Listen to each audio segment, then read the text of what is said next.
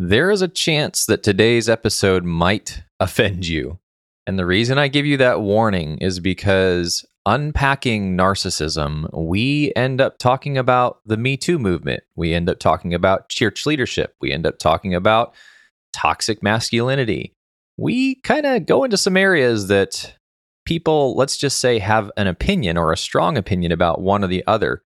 But really, our intent is to identify the areas that narcissism has clouded what is a beautiful thing, whether that is Me Too, whether that is the church, or even masculinity. How has narcissism crept in and stifled the healthy aspects or dynamics of those specific areas that we end up talking about? So, I ask that you be patient when you listen and not take the first sentence that we say in some topic, but let us unpack it and really dive into the the ways and the areas that narcissism can influence negatively influence control limit and block our ability to connect to a healthy paradigm or a healthy reality.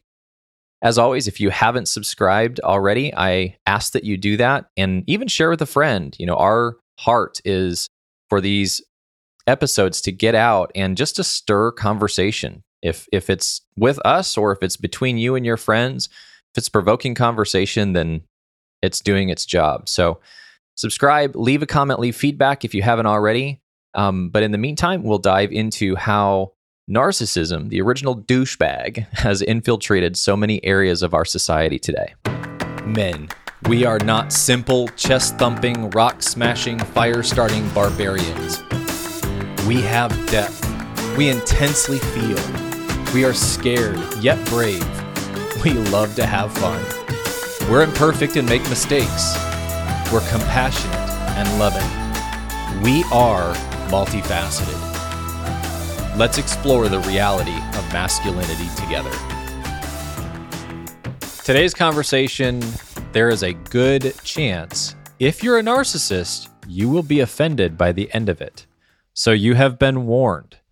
Uh, if your wife or your girlfriend is sending you this episode to listen to, I would highly encourage you to pause and go ahead and listen to it anyways and save your offense for later because it may be that it's time for you to grow up a little bit and take a hard look at yourself and see whether or not maybe you have some narcissistic tendencies. I think one of the biggest ones is not feeling like you are one when in reality you actually are. So let's start by diving into Seth, what would you say is a narcissist? A complete and utter douchebag. the end. That's all we got. the end. oh man. Well, that's probably unfair and too over oversimplified. Yeah. Um, but yeah, I would. I mean, you know, narcissism is kind of this like in the last ten years has really been identified as a disorder or you know people are just they're calling it out yeah. you know? And so there's been a lot of i don't know study on it i'm sure and and people talking about it inside therapy sessions and stuff. But i think it's just um it is somebody who is thinks the world revolves around them. Yeah. Um they're very entitled. They have a high sense of grandiosity and self-importance um, they feel like everybody is there to worship them or to take care of their needs or to move when they need something. Um, but I think, and, and, and certainly a lack of empathy as well. But I think that less identifiable is just their sense of um, a lack of identity and emptiness and boredom and um, you know just kind of a, a child trapped in a adult body. Yeah, yeah.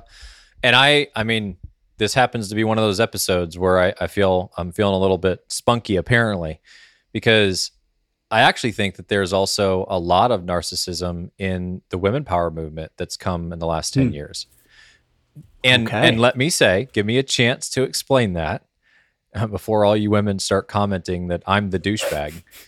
um, is I actually think that there's there is a natural pendulum swing when there when you've been oppressed or suppressed or shut down for a long period of time, that the pendulum does swing to feeling empowered, to having a voice, to um, having a sense of value, where it goes from being suppressed and then that pendulum drops and swings to the other side into narcissism and where there is that sense of entitlement or it's your your power is at the expense of something or someone else. And that's what i mean by a lot of the women power movement. I'm if anyone knows me i am all for women. I love to champion them. I value highly their input in my life. I have spiritual mothers in my life you know all of that. I'm not saying that the movement itself has not been good, but I think there is an aspect of it that has swung into narcissism where it's caused a lot of confusion for men. So, what's happened is in response to it, one of two things has happened. One, men are feeling either hurt or betrayed or shut down. And so their pendulum swings from, you know, the narcissist or afraid of being the narcissist into the victim and then they're completely shut down, which we're going to get into in a second. Or they say they completely dismiss the valid points of the women's movement and latch onto and embrace this narcissistic identity of just saying, well, it's all bullshit. It doesn't matter. And I matter. And women need to bow down to me and submit to me. And, and so do other men, you know, extreme alpha males you know when we say the original douchebag it's it i think it's the um the actual reality of toxic masculinity right? It's the it's the jock that sleeps with all the cheerleaders that doesn't care about anybody else and feels like he's way more important than he actually is and life revolves around him etc yeah i um i think it's uh something that goes back i think i think it's something we're taught. You know i i it's narcissism has no bias of gender, just yeah. like you said. It could be male or female, and I believe that it's probably taught. And and again, I'm just gonna disclaimer: we are not experts in this field. We have no credentials in the field of narcissism or you know soci, soci uh, psychology, sociology, things of that nature. But uh, based off of the data that we've read and the research that we've seen and the studies that are done, is that it's something taught by somebody in our, you know, for for men, it could have been their mom. Their mom was narcissist, and now that translates to me as that uh, women I can't trust them, and I'm going to adopt this nature, and I'm going to have to be selfish and survive and uh, run over people, and it could be flipped the other way. It could be women who had uh, uh, fathers who were very narcissistic. Yeah. You know, it could have been it could have been men who had who looked at their dad who was a narcissist and said, "This is the way to survive." But but the studies that I've looked at, it's typically for men, their mom, quote unquote, wears the pants in the relationship and runs all over dad. And so maybe they're looking at that going, "Well, I don't want to be that." So I'm going to step up and and it looks like mom has all the power. I'm gonna have to learn to take all the power as well. So um, I guess the question I have is, Josh, are you are you a narcissist? Uh, absolutely. Yeah, yeah. I proudly wear that that badge, that title. No, I, I think that um, working with plant medicine definitely helps you not be a narcissist. Yeah, that's uh, true. which will constantly be interwoven into our conversation. But I mean, practically, scientifically, you know, we've touched on it before, but it restricts that blood flow to the default mode network, which is normally where our ego lies. And I think that's where most of our narcissistic tendencies can be found is in our ego, self-protective mechanisms and in unhealthy ways of approaching life or relationship or just humanity in in general. And so I know for me, whether it was sitting in ayahuasca or doing deep experiences with psilocybin, um, you know, you you realize how insignificant you are, right, and how small you are in the scope of the universe, in the scope of just life in general, and then also how connected you are. And so I think you know, plant medicine in general really helps if, if you're willing to walk down that path and really pursue it. It it's a it's a scary thing because it requires you to let go of control, which I think narcissism is is finds its safety in controlling and so, you know, when you have to let go of control, that's step one of the evolution of working with it. But then once you're in those experiences, um, it, it does. It exposes your humanity. It broadens your consciousness. It it shows you how connected. I can't tell you how many clients I've talked to, friends I've talked to, people I've heard from that come out of a psychedelic experience going, man, we're just we're all so connected you know and mm. and once you have that perspective shift and that change it really does help dumb down those narcissistic tendencies again not not at the expense of you are valuable you are important you are unique you have something like everyone has something to offer this world all of that's not thrown out or thrown away but the unhealthy side of it where the entitlement the you know people are less than me or basically propping myself up at the expense of others really gets confronted at its core. Yeah, and you I think one thing that the plant medicine obviously does too is it opens our heart and you can't have your heart open and not be empathetic. Yeah. And I think that's one significant character trait that is missing with narcissism is that they are they either choose or don't have the ability to be empathetic. And so you can't work with the plant medicine and and not be empathetic. And maybe it's a, a transition of like, oh my goodness, my heart is open. I I actually care about this person in front of me. Um, and you, you you immediately turn the the lens away from yourself, which it's you know as a narcissist, it's always on you, and you point it towards somebody else. It's nearly impossible to then continue with that narcissistic uh, nature. Um, but I think that what's great about this particular topic is that, uh, at least traditionally, narcissist, narcissism, before we knew what it was, probably masqueraded as this masculinity. Yeah. But was very, very toxic. It wasn't the masculinity that we talk about today, which is, you know, strength in, in um, you know, uh, servitude um, or empathy, gentleness, kindness, a, a reserved strength, um, self awareness, you know, things like that that you just don't find in the narcissistic nature. Yeah. And I think an important point to bring with that, as far as healthy masculinity is concerned, is there is still room to have everything that you just listed and that inner warrior, that inner badass, that yeah. that you know that is um, willing to embrace the emotion of anger, that is willing to fight for the things that he believes in. You know, it's, but again, it's not at the expense of bulldozing those around him. It's more of those protecting those around him and giving, actually cultivating a safe place for the people in his life by willing, being willing to exert that strength. And I think having that unique balance between the inner strength as well as the empathy, the compassion, the kindness.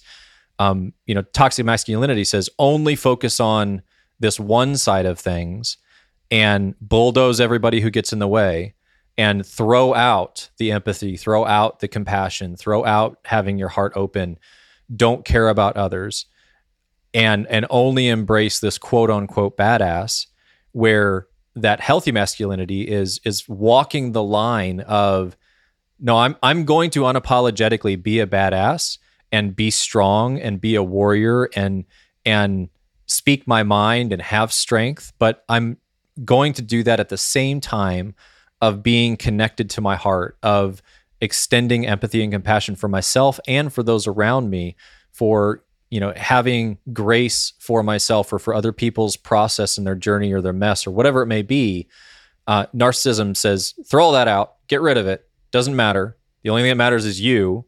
And really ultimately at least i don't know about you but for me people that i've seen that are narcissistic you know they may actually be able to accomplish a lot in the business world or they may be able to achieve their goals but most of them that I know end up in their 40s, 50s, 60s, 70s, 80s alone and isolated or bitter towards the world because you know they've essentially had a self-fulfilling prophecy of either everybody's out to get them or they you know they built everything and it's not anyone else that's helped them whether that be people or God or the universe. Like it's all on them. And so they arrive at, you know, you've heard the stories over and over again of people that, you know, make great wealth and then they go, oh, this is it. Like this is all there is because it ultimately ends to an empty place. Yeah.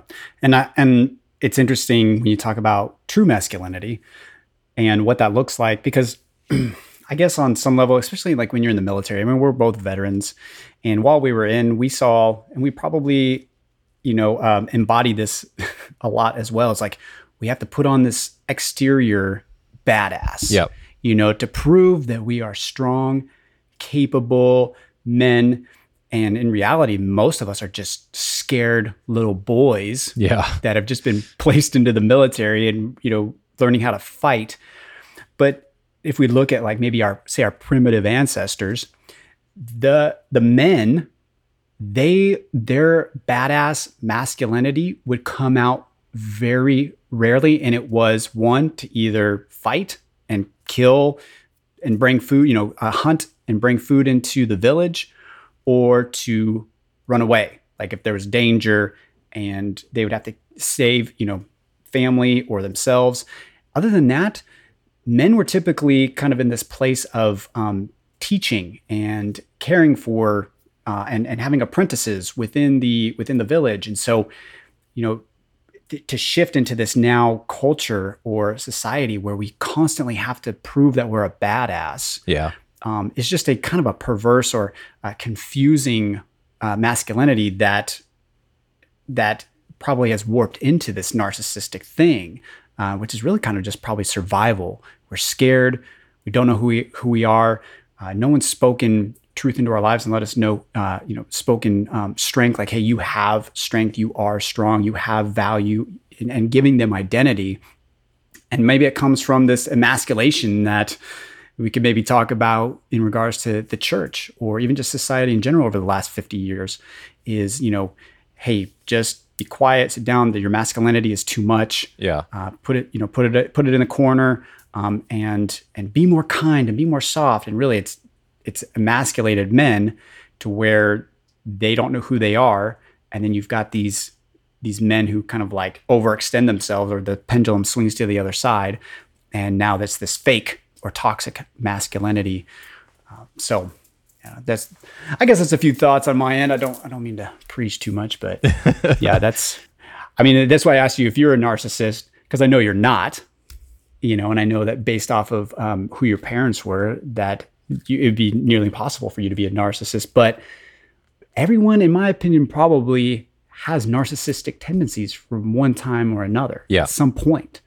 You know, it doesn't mean you're a narcissist, but we all have a desire or a need to control or manipulate people or situations when we're afraid and we're in a place of fear. We default to trying to control that because we don't like the uncomfortable feelings that we have. And so we become kind of selfish, self absorbed in that moment. And we have a tendency to look like a narcissist, but that doesn't mean we're a narcissist. Yeah, and I always say that you know the, a great evolution of identifying how narcissistic you actually are. You know, if you're single and you think that you're not selfish, get into a relationship, right? Yep. And then if you're in a relationship and you think you're not selfish, get married. And then if you're married and you think you're not selfish, have Yeah. kids. Right? Oh, man. And and each one of those evolutions exposes, I know it has for me, you know, uh, of just going, man, I I want what I want. And and it's hard to intentionally lay down what you want or to not be selfish. And again, I, there's obviously the unhealthy side of that where you don't have needs. They come in secondary to everybody else at your own expense. We're not talking about that, right? We're talking about the narcissism side.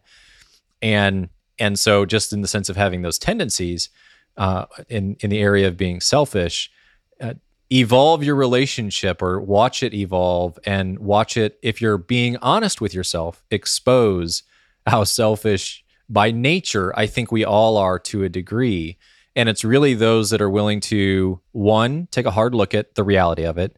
Two, I will continue to beat the drum of having people in your life that know you well enough to call you on it. But three, have the heart posture to be able to hear it. to hear that feedback and to be open to it. Doesn't mean that you know somebody's going to misread a situation or speak out of turn or maybe they don't have the relational equity to be able to call you on something etc but if you just shut out the other voices i think that's probably in my opinion one of the biggest indicators that you are leaning towards a narcissistic tendency or a toxic masculinity side of things where you are just not open to honest feedback or you don't have you can't list one or two or three or five guys that you can go, oh yeah, well he calls me on my shit. You know, I I can't like fake and say that I'm good and let that fly indefinitely when my life's spiraling out of control or whatever it may be. Um, to have those people that one know you well enough and two are willing to call you on it, but then you have to have the heart posture to be able to be open to the feedback and then course correct and actually adjust and take that input in and realize the areas that you need to take ownership and maybe lay down some of your pride yeah, you're not you're not going to find a narcissist that'll let you do that. they're going to think that you're attacking them and that you're wrong and they're right. This is not going to happen. And maybe that's a good indication of what who a narcissist is. Yeah. You know, have you I mean, can you identify any just looking back any narcissists in your world that you were like looking back you're like, "Oh man, that guy. That guy or that girl I mean, not to be not to be biased. Well, I mean, if we're going to be honest about it, I think I thought you were one when I first met you. So you know, I mean, there there's that side. That's good. you need to expand on that a little bit. You need uh, to share a little bit more on that. Oh, just you know, it, it was it, it, was the whole. Um, uh, we talked about it, and if you didn't listen to our first season of episode two, when we met each other, we didn't like each other for a variety of reasons. Um, I think one, it just exposed you know areas that we we in relationship showed things to each other that we didn't like about ourselves right? Mm-hmm. and and so for me you know i i said before i thought you were a smooth talking car salesman you know and and in that what i mean by that and if you're a car salesman don't i mean my brother sells cars like it's the cheesy car salesman that's manipulative and controlling etc that's who i'm talking about. Um, but it, just in the sense of always having an answer, always having a really smooth, you know, response to any kind of feedback that sort of kind of acknowledges it, but doesn't really. It, it's still dismissive at the same time. And, mm. um, you know, especially within church, it was, I think, a huge red flag of a narcissist. I'm not saying this is necessarily you or was you, uh, it may have been sometimes, but I think it was me sometimes too. But it was the you know the person who had a problem and then God fixed it the night before you have the conversation every time. or you know went to a conference and then had this revelation and realization and then now it's no longer an issue but that's and, and i'm not saying that people can't have that but a narcissist within the church has is only using quote unquote god's voice and is is the essentially God is the scapegoat for their narcissism because they're always able to go, "Oh yeah, well I used to deal with this, but now I don't anymore." And yet they're still dealing with it over and over again, you know, one day, one week, one month, one year later. And so it's not actually resolved because they're not confronting it. They're just putting a band-aid over, you know, heart surgery and not actually looking at the reality of it. And because going back to you, like when we were in a men's group where we were supposed to be sharing vulnerably and opening our heart and all that kind of stuff and you had some of that not necessarily i don't distinctly remember you know god fixed this last night thing but it was it was sort of like that in the sense of oh well you know we would give feedback to each other and and you could always weasel your way through acknowledging and yet dismissing at the same time yeah yeah I just thought you were an arrogant asshole. You know, I didn't know what narcissism was. you know, neither of us knew what narcissism was back then. But I think we were both looking at looking at each other, going, "God, what a prick!" Yeah, arrogance. You know, but um, yeah, I think if you want to find a narcissist quick, and I, and I don't want to beat up the the church too bad, but you you know you can find them all over all over any real organization where there's power you know, where well, you can take an there's a- inventory of church leadership if you'd like. I'll, I'll say it. you don't need yeah. to, but Good. Make sure the notes show Josh. Josh is the one that said it first. No, but seriously, I mean, narcissism is very rampant in the church and really any organization. Like even like gurus in in Eastern philosophy uh, or Eastern religions, you know, it is this need to be worshipped. It is this need to feel important, and that everybody is looking to you for the answers, and it fills that part of your identity that's empty and and you you absorb that energy and that power from people um, but at the same time you're you're empty inside. It, doesn't actually do anything for your self-worth. It's just that attention need met in that moment. And so like going back to to you and i i was i didn't want you or others in the group to to think that i was messed up in that moment right? Yeah. so oh it was it was it was already fixed. So thank you for your feedback but i'm still as good as you or better you know? And so it wasn't okay to be vulnerable to be broken to be in a place of uh, healing. But i do remember like having opportunities to be in sort of church leadership. And thank god that i wasn't because i did not have the capacity to do it. I would have turned into probably a narcissistic prick just because i didn't know who i was. Yeah, I didn't have any identity yet. I didn't um yeah, I just didn't have any self-worth. There was too much like self-criticism, self-hatred there that I would have been filled up by what other people thought of me or by the facade that I put out there that I'm amazing and Yeah. I can do this and that and and there's there is a reason why you're looking to me for the answers, you know, kind of thing. So, Oh, I I had a handful of clients that were worship leaders, and hmm. they were narcissists. I mean, it just plain and simple, you know, because here they were, the one person that was leading everybody into an experience, and essentially they were owed. And I don't think any thinking back through it, like I don't think any one of them consciously knew it or was maliciously trying to manipulate people but they were being fed off of the response that people gave them. You know, oh, you have such a great voice, you have such a great gift, you have can I serve you? How can I serve you? You know, all of that, which again, there's healthy and unhealthy aspects of that. I don't think that there's, you know, anything wrong with wanting to al- align yourself with someone that you respect and um, build relationship with them, but the uh, church environment in my opinion is a breeding ground for narcissism because of the the whole service mentality, right? Which is basically I I have gotten insight from God in some form or fashion that makes me better than or further down the road than you and I'm your spiritual mentor, spiritual father, spiritual mother, whatever it may be. And your gateway to those experiences is through um, basically feeding my narcissism. And you, you can't ask questions, you can't challenge me because I'm quote unquote leadership, right? So you're not leadership, I'm leadership. And so I'm this un, there's an untouchable realm that I that you can't access or confront or challenge. And if you do, you're stepping out of alignment, right? And and then you need to get back in line essentially. Yeah, I you know I think about when narcissism first came on my radar.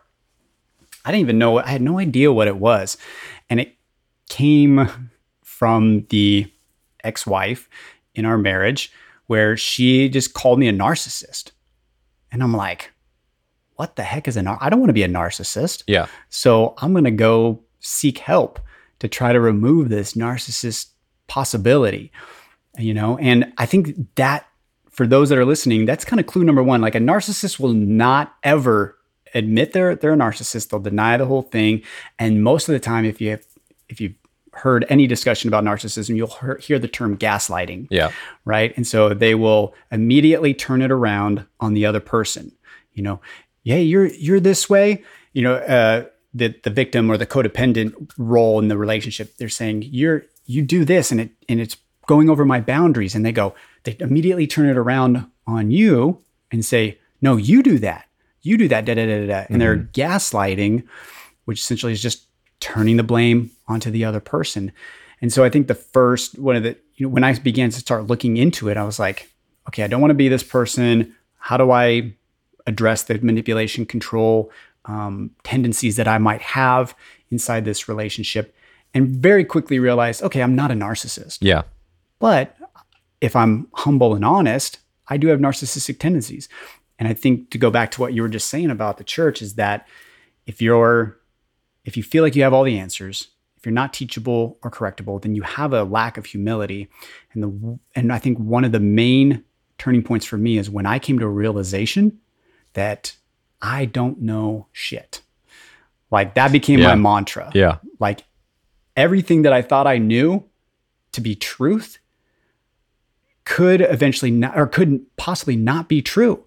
But I am acting like I have the answers, and I've done that multiple times, especially in the church. And so when I came to the realization that hey, I don't actually, I don't know shit, then I be, I entered into a very humble place where I could be teachable. Um, I'm open. There's no judgment, and these are all characteristics that are void of of the narcissist. Yeah. So And I think you touched on an important thing. Real, we don't spend too much time because right now we're talking about narcissism specifically. But in order for someone who is a narcissist to, I don't want to use the word thrive, but to to be fed, uh, they need to find a victim, right? They they need to find someone who is willing to feed their narcissism. And the thing is, it, it working with clients, you know, a narcissist when they find a victim that essentially worships the ground that they walk on and will do anything for them, they love it. Right? That relationship is euphoric and it's amazing because finally somebody is willing to serve and and just give of themselves. And if I say jump they say how high and all of that. But ultimately that relationship falls apart because that victim eventually reaches a point where you know they aren't validated that they aren't lifted up in the same way.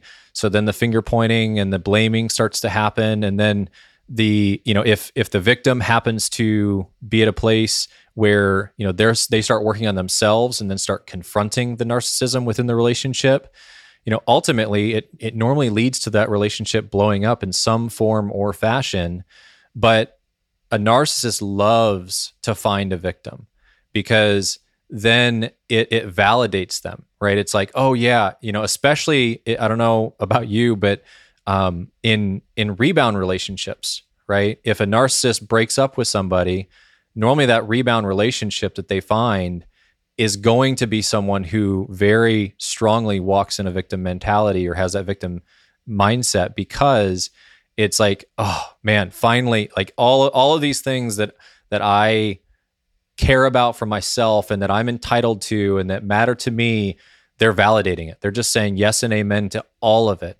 And that feels so good. And for people that I know that have worked through narcissism and actually um, confronted it and started to get healing from you know the the drivers of it.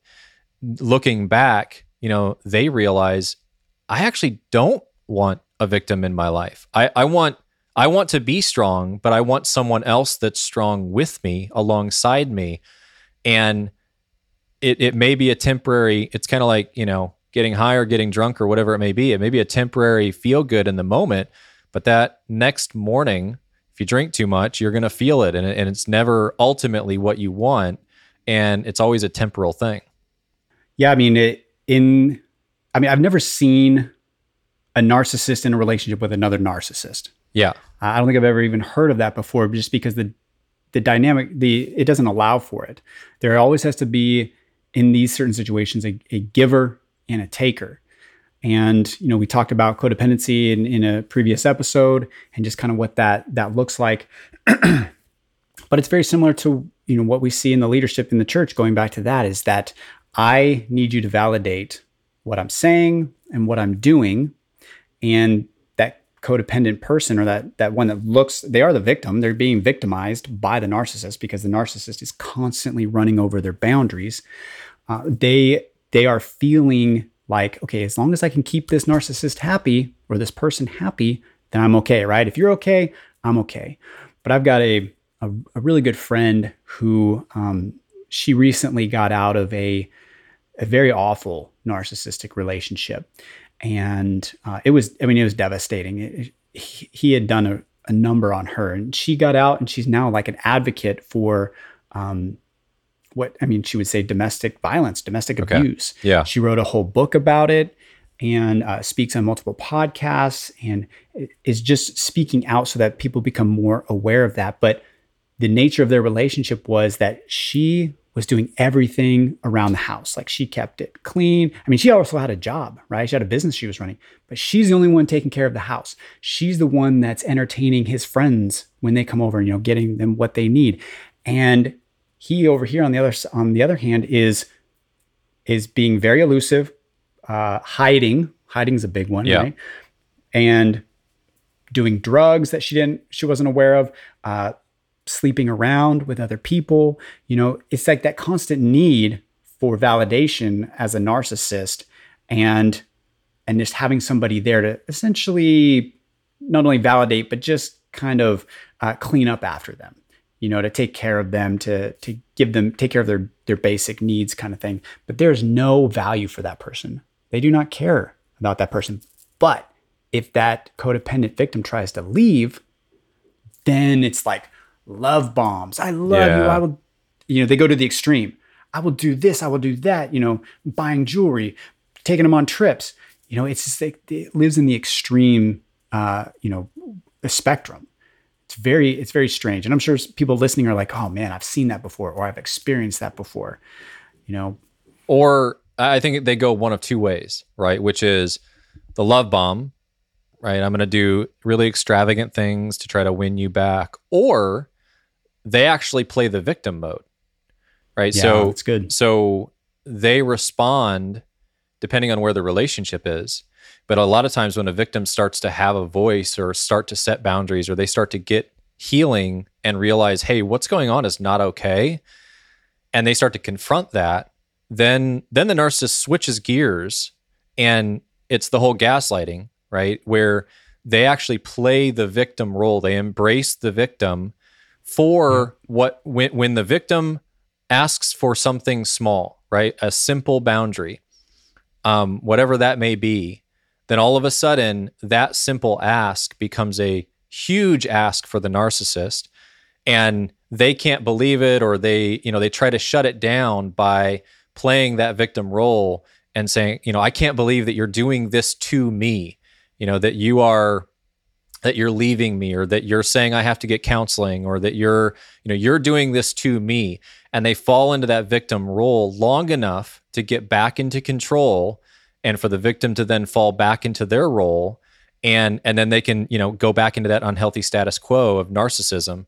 So I think that's just another thing to be aware of is, you know, they they may try to love bomb and go, you know, you're beautiful, you're amazing, you I you know, I can't live without you, please don't leave or they'll switch gears to the finger pointing and the victim both of them are manipulative in order to get you back into a place of that victim role to keep the relationship feeding essentially feeding their narcissism Yeah, and I was just thinking about it because we had, we were talking about this earlier, and on the on the previous um, podcast we were talking about codependency relationship. You can have a codependent relationship without narcissist, but in any narcissist relationship, it is codependent. yeah like each person depends on the other person to f- fulfill that role because you would not find a um, an independent functioning person in that kind of relationship. Like they would be out.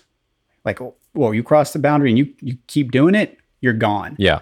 Like you would not find a healthy person that knows who they are, that has self-worth, stay in that sort of situation.